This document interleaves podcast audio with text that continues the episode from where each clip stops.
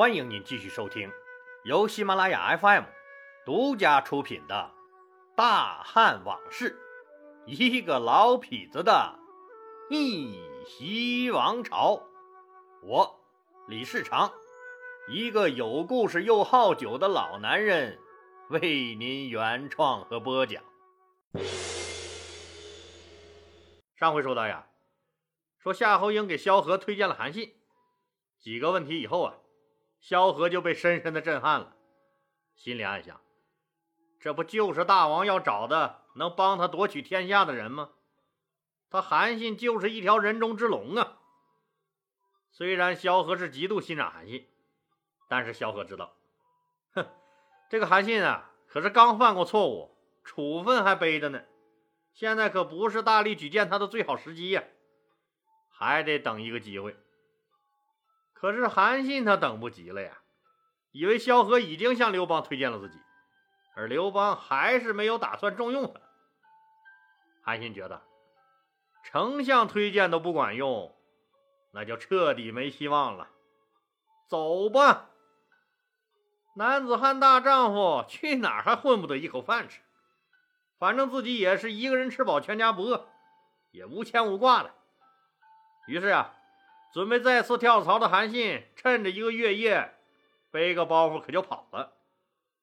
萧何一听韩信跑了，这大半夜的，也顾不上和刘老大打个招呼，骑上匹快马就追了出去。两个人可就上演了一部传颂千年的故事：萧何月下追韩信。我估摸着。韩信这小子根本就没想真跑。说句实话，他现在也没地方去，他就是借机看看萧何和刘邦对自己的真实态度，想借机抬高自己的身价罢了。经过一番拉拉扯扯、将心比心、指天骂世的说教和承诺以后啊，韩信又跟着萧何回来了。哎，老李，历史上那么著名的萧何月下追韩信的故事。怎么到你嘴里，这三言两语就说完了？因为啥呀？这个故事它不是史实啊，所以老李也就三言两语带过去了。《史记》中关于汉王朝的记载，老李也是反复看了好几遍了，没有这方面的记载。在这个《淮阴侯列传》里啊，也倒是说了一句，说萧何去追跑了的韩信，但可未必是月下追的呀。那这个传颂千古的故事是怎么来的呢？这个故事呀，取决于一部小说《西汉演义》。为什么要月下追呀？哼，这就是故事需要，艺术加工了呗。以前的路咱们知道，坑坑洼洼的，也没个路灯啥的，这就是要体现追的难度。那贵为丞相的萧何同志，为了革命事业，在这个坑坑洼洼、黑灯瞎火的路上去追一个小兵。那这才能显出著名的伯乐和千里马来。后来这个桥段呢，被咱们著名京剧表演艺术家、那林派的创始人周信芳先生作为看家的剧目来演绎，这个故事才得以广泛流传、家喻户晓。萧何跟刘邦把这个过程说完以后啊，刘邦还是一脸的疑惑：这怎么在项羽那儿都饭都吃不开的一个人，这老兄弟夏侯婴是极力推荐？那现在丞相萧何也大加赞赏，甚至都说出了这个韩信呀，说是个百年不遇的军事奇才和人中之龙这些话。那刘邦认识萧何的年头可是不短了，一向沉稳的丞相还没这么急切的要求重用过一个人。刘邦久久的盯着萧何看，他心里虽然还是很疑惑，但他相信萧何的判断力。最后。刘邦下定了决心，对萧何说：“好吧，看在你的面子上，就破一次例吧，我就让他当个将军吧。”萧何赶忙摇手：“哎，不行，不行，不行，不行！大王，你让他当将军，他最终还是个跑。”这回刘邦可是彻底懵了：“啊，将军都不行，还要当啥？”难道个臭小子要价也太高了吧？这也，这简直就是敲诈呀！刘邦清楚，他这汉军中呀，论这个文官呢，萧何已坐上了文官集团的第一把交椅。那最大的那个丞相宝座，在人家萧何屁股底下坐着呢。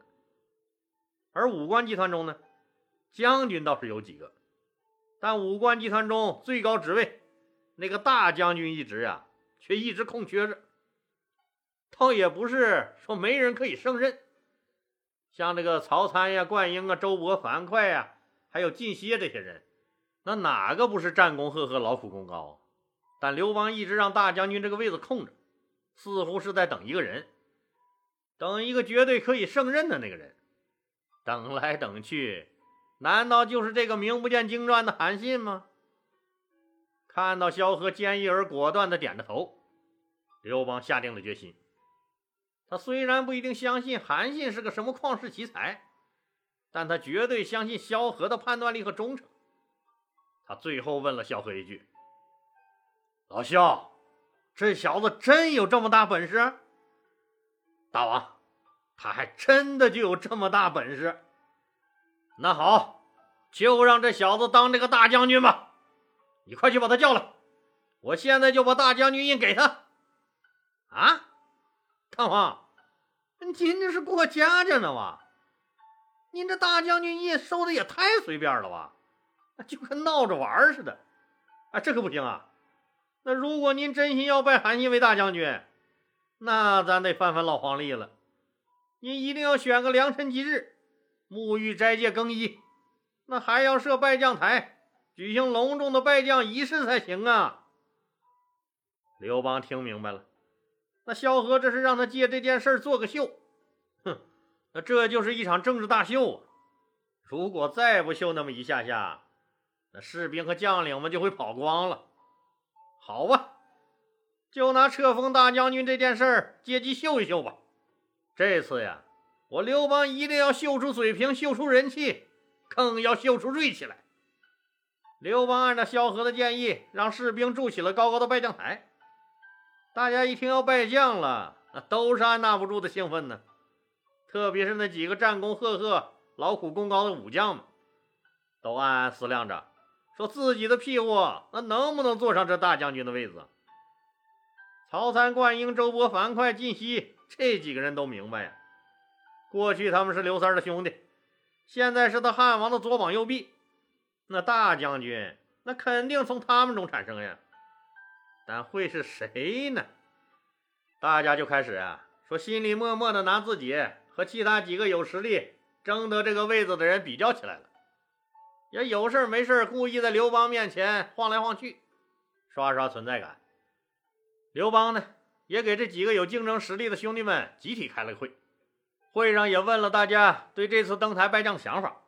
那表现自己的机会来了，大家纷纷表示坚决拥护大王您的安排，您怎么说我们就怎么干，一切都听您的，不管您任命谁做这大将军，我们都会义无反顾地支持他。支持您的光辉事业，刘邦很满意，兄弟们也很高兴啊。盘算着这登台拜将的好日子近了，那最有希望能成为大将军的那几个，都不声不响的做了新衣服、新帽子。曹参呢，还悄悄让秘书给拟定了一个就职演说稿，自己没事就看两眼，告诉身边的人：“咱们可得低调啊，都得把嘴给我封严喽。”这种事儿可是防止外传、禁止扩散。反正大家都暗自准备着，他们心里也都犯嘀咕：哎，你说这么大个事儿，这怎么大哥也没单独和自己谈谈呢？大哥这是要给我一个惊喜呀，是要打我个冷不防，看我应变能力呀！哈哈，顽皮！呵呵，大哥真顽皮，大哥变坏了。太坏喽！刘邦连吃了三天的菜叶子，那斋戒嘛，就是吃素。哼，当然了，这没人的时候也偷偷啃了两口猪头肉。不管怎么说吧，这诚意可是满满的。登台拜将的好日子终于到了。一大早，刘邦就开始沐浴更衣，脸、屁股连那脚丫子都搓得干干净净的。洗完以后，穿上新衣服。在大家的簇拥下来到了拜将台。这拜将台气势雄伟，按这个七星布局，七个大力士举着日月和金木水火土七色大旗，站在七个方位上。刘邦的两个亲近随从手捧着尚方宝剑和大将军印，站在拜将台中央。刘邦引着萧何庄严的走上高台，居高临下，是威风无比。底下的各位将领们屏气凝神，支棱着耳朵。梦想着说一会儿自己走向高台，那是何等的威风啊！刘邦让萧何宣读诏书，实际就是那个委任状。这时候现场鼓声震天，待鼓声一落，萧何大声宣布：“汉王有旨，拜韩信为汉军大将军，赐尚方宝剑，三军将士皆听调遣。”若有违令者，由大将军自行发落。委任状一宣读完，大家可都蒙圈了。韩信，韩信是个谁呀？他们绝大多数人都没听说过韩信这个名字，也有知道的，就低头嘿嘿笑了，和旁边那个人说：“哎哎哎，这就是我跟你们说的那个钻人家裤裆的那个小子。”大家一片哗然。当韩信庄严而自信地走向高台受礼的时候，又有不少人认出他了。哎，这不就是那个管后勤的吗？那前两天差点被砍了脑袋的那个家伙吗？他都能当了大将军。哎呀，没意思，没意思，咱们快走吧，不看了。另一个瞪了他一眼。上班时间，说走就走。领导那不盯着呢吗？反正回去也没事儿，看个热闹呗。你说咱们这刘老大是怎么了？是不是老糊涂了？看样这后半生脑残片这药啊，他老人家可是不能停啊！底下是叽叽喳喳一片嘈杂，议论纷纷。在萧何的带领下，反正倒是也响起了稀稀疏疏、参差不齐的掌声。曹参、灌婴、樊哙他们那半张着嘴，惊奇的都说不出话来了。大哥，你这是闹哪样啊？让我们这些老革命去打酱油，他韩信凭什么？凭什么？韩信手举着尚方宝剑，大声说：“我受皇恩，为三军统帅，众将皆听我的号令。”如有违背者，斩！大家是满腔兴奋而来，无败兴而叹呢。那韩信当然也知道，大家是不服自己的，就发布了一道命令：命令全军将士明日校场点兵，演绎阵法。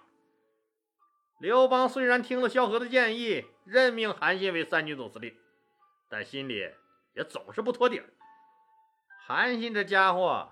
到底他妈行不行啊？明天我得亲自去教场看看。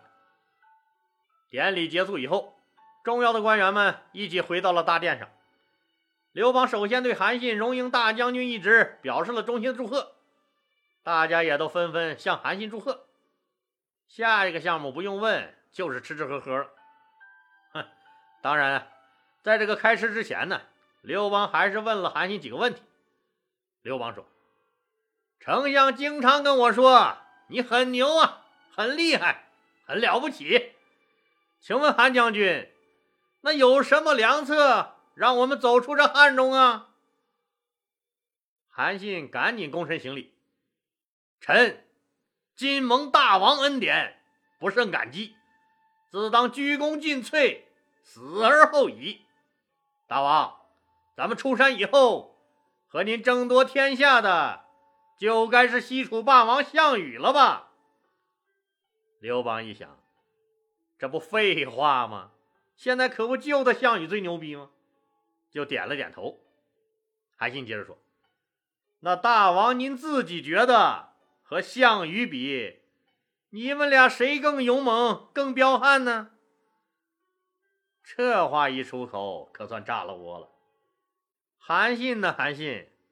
你是不是没吃药啊？你还是脑袋被驴踢了？今天大喜的日子，能不能不破坏这喜气洋洋的气氛？这太让老板下不来台了吧？那地球人谁不知道，西楚霸王是天下第一猛人。要是咱们老大比人家牛逼，那至于被像孙子一样撵到这鬼地方吗？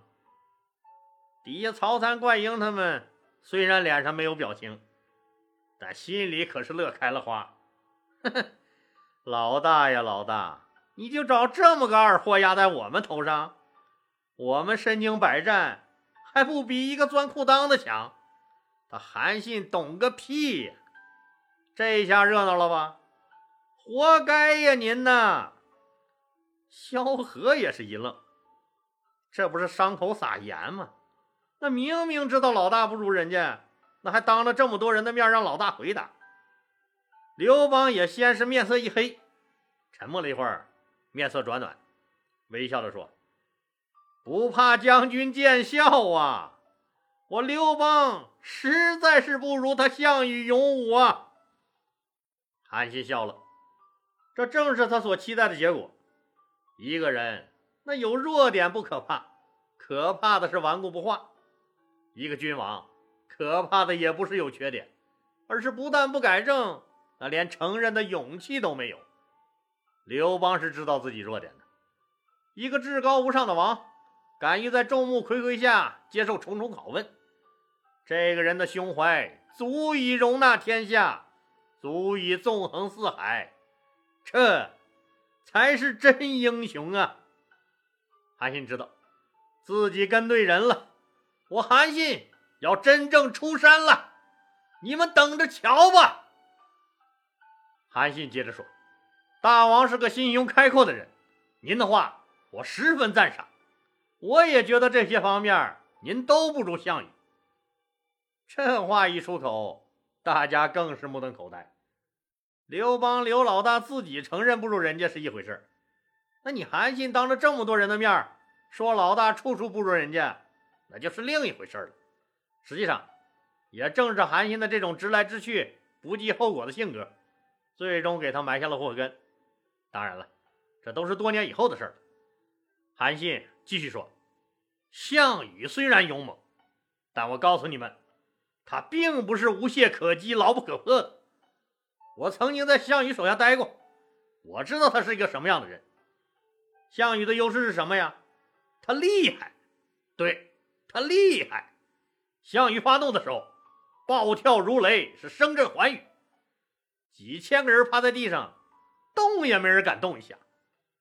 项羽虽然有这样的气势和征威，但他刚愎自用，不能任用贤能。你别看他手底下猛将如云，但你们看他信任过谁呀？只知道单打独斗，这都什么年代了？都是互相配合的团队作战了。他这种做法不算英雄，只能算是匹夫之勇了，成不了什么大气候。刘邦说：“哎，你说人家成不了大气候，人家现在不就是天下的老大吗？这又咋解释啊？”韩信说：“这种现象是暂时的，你看他平时对人也特别亲近，可以说也是个爱民如子的好领导。”甚至有士兵有个病啊，或者受伤什么的，他都能伤心的落泪，分自己的饭给对方吃。但是，一旦等到他手底下的人立了大功，该论功行赏的时候，他可就心疼的要死了。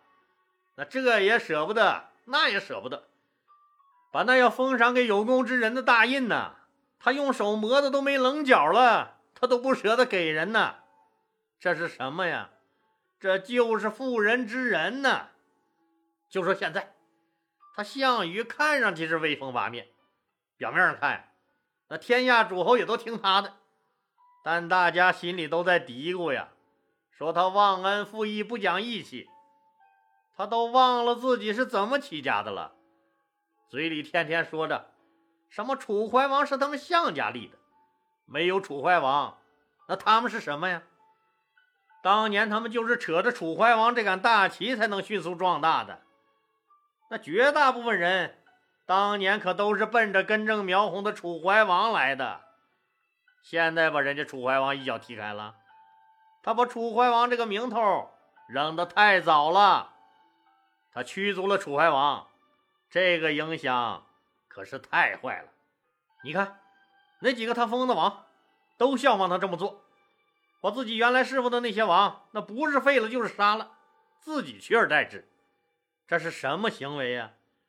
这就是无情无义、不忠不义呀！再看看他项家军，太残暴了，所过之处无不烧杀抢掠。这是什么项家军呀？就是一个大的流氓团伙。那天下人都恨他，只不过他现在是太强悍了，天下人现在是敢怒不敢言罢了。这种屈服也是暂时的，一旦时机成熟。那人民必定反抗。那从这个角度说，您还觉得他是个拥有天下的人吗？他早就失去民心了。刘邦他们细细一琢磨，这确实有道理呀。好了，今天就说到这儿吧，谢谢大家。如果您喜欢我的作品呢，请点击该专辑右上角的订阅键。喜马拉雅对本专辑提供免费的订阅服务，订阅以后。节目有更新，就自动显示在节目列表中了，方便您的收听。更欢迎老铁们打赏、点赞、评论、转发和分享，谢谢。